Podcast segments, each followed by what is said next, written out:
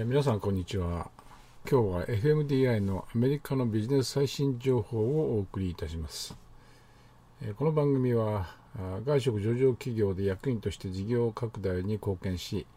え、その経験を生かし、え現在はフードビジネスフランチャイズビジネスの、え事業拡大の専門家としてジョイントベンチャーとアライアンスを戦略的に駆使し多くの中小企業の事業拡大コンサルタントとして活動中の私坂本がお送りしております。今日のテーマはですねサブウェイはマグロの内容を守るとこういうテーマでございます。以前はですねパンのサイズをめぐってね訴訟があったりだとかが糖分の含有量であったりとかということでですね訴訟に直面していたサンドイッチチェーンですね。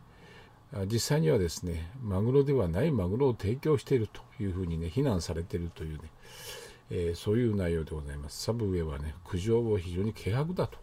いうふうに言ってるという内容がですね、アメリカのレストランビジネスというサイトで、えー、紹介されてましたのでね、えー、その内容をお伝えをしたいというふうに思います。サブウェイは食品の品質に対する別の法的課題に直面していますというふうに言ってます。今回はですね、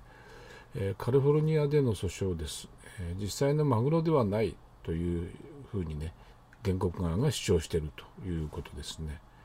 カリフォルニア州のですね連邦裁判に提起された集団訴訟ですねの地位を獲得することを望んでいる訴訟は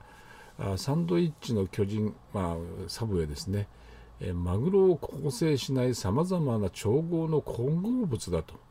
でそれで作られたマグロのサラダとサンドイッチを提供していると非難しているということですね。えー、マグロの外観を模倣しているだけだというふうにこう言ってるわけですね。えー、訴訟では製品はマグロ以外のものから作られているという独立したテストがですね繰り返し確認されているというふうに述べているということなんですね。苦情ではですねマグロの検査に関する具体的な情報というのは提供されていないということです。またマグロが何から作られているかについてもですね言及されていないということのようです。でこの提出によってですね、まあ、これはコネチカット州のミルフォードというところにね、えー、本部があるわけですけれども、まあ、この提出によってですねサブウェイの本社からねこれだかな反応が生まれましたよということですね、えー、カリフォルニアでですね提起された訴状の主張にはですね全く真実がないというふうにねサブウェイ側は発表してます。でサブウェイはですね100%調理されたマグロをレストランに届けていますよと。マヨネーズと混ぜて作りたてのサンドイッチラップサラダに使用し、えー、ゲストに楽しんでいただいてますよというふうに言ってます。で私たちのマグロの味と品質はサブウェイで最も人気のある製品商品の一つでありこれらの根拠のない告発はサブウェイがマグロを含む全ての製品に設定する高い基準を維持するために、えー、多様の努力をしているフランチャイジー中小企業の所有者に損害を与える恐れがありますよというふうに訴えています。同社は、えー、訴訟はですねサブウェイのブランドとのれんに対する無謀な、えー、無謀でですね不適切な攻撃であるということですね。まあそういう主張をしています。で、その内容自体はですね非常に軽薄だということでね、え十分な調査なしに、え追及されたというふうにね、え述べてます。えサブウェイが防御的だという感じているのならですね、それは会社が以前にこれに類似したことのですね、経験をしたことがあるからだというふうに言われてます。で、オーストラリアのですね、お客様が、えサブウェイのパンですね、え12インチのパンがですね、12インチ未満ではないかということでね、えー、2010年2013年ですねに訴訟がありました。でこの訴訟においてはですね、えー、まあ、最終的には裁判長が裁判官がですね、判断する前にですね和解ということで終了しているようですけれどもね、それからもう一方ではね最近ではまあ、これは前回もお伝えしてますけれどもアイルランドの裁判所がですねその国の数十年前の定義というのを満たしていないということで、まあ、これは糖分ですよね。含有量が、えー、満たしてないと、これはパンではなくてお菓子だと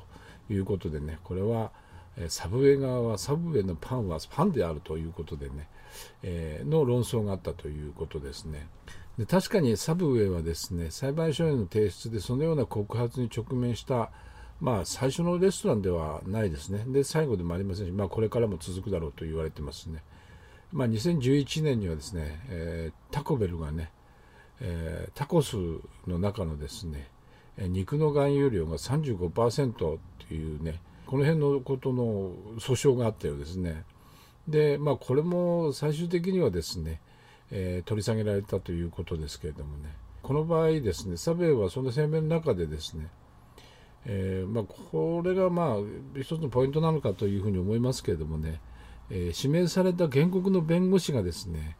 まあ、その分野で自分のね名声を上げるためにね、まあ、ある程度有名な食品業界なりですね、えー、こういったあフード業界をですね標的にしていると、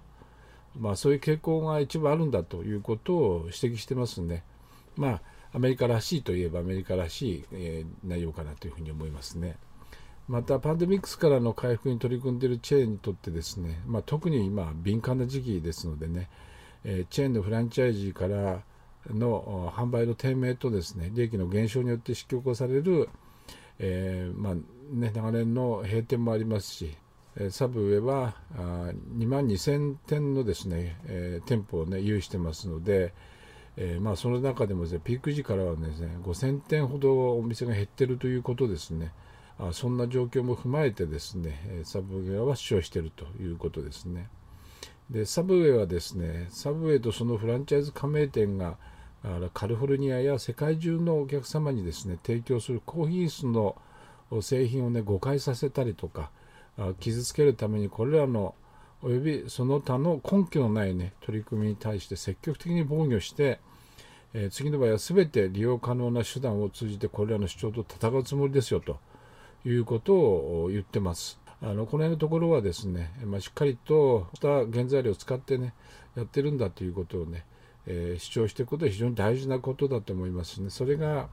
えー、ブランドそれからチェーンを守るね、えー、ところにつながっていくのかなというふうに思いますね。えまあ、本日はですねたびたび、え物議を醸しているサブウェイのですね、え訴訟問題ということでね、えお伝えをさせていただきました。え最後までお聴きいただきありがとうございました。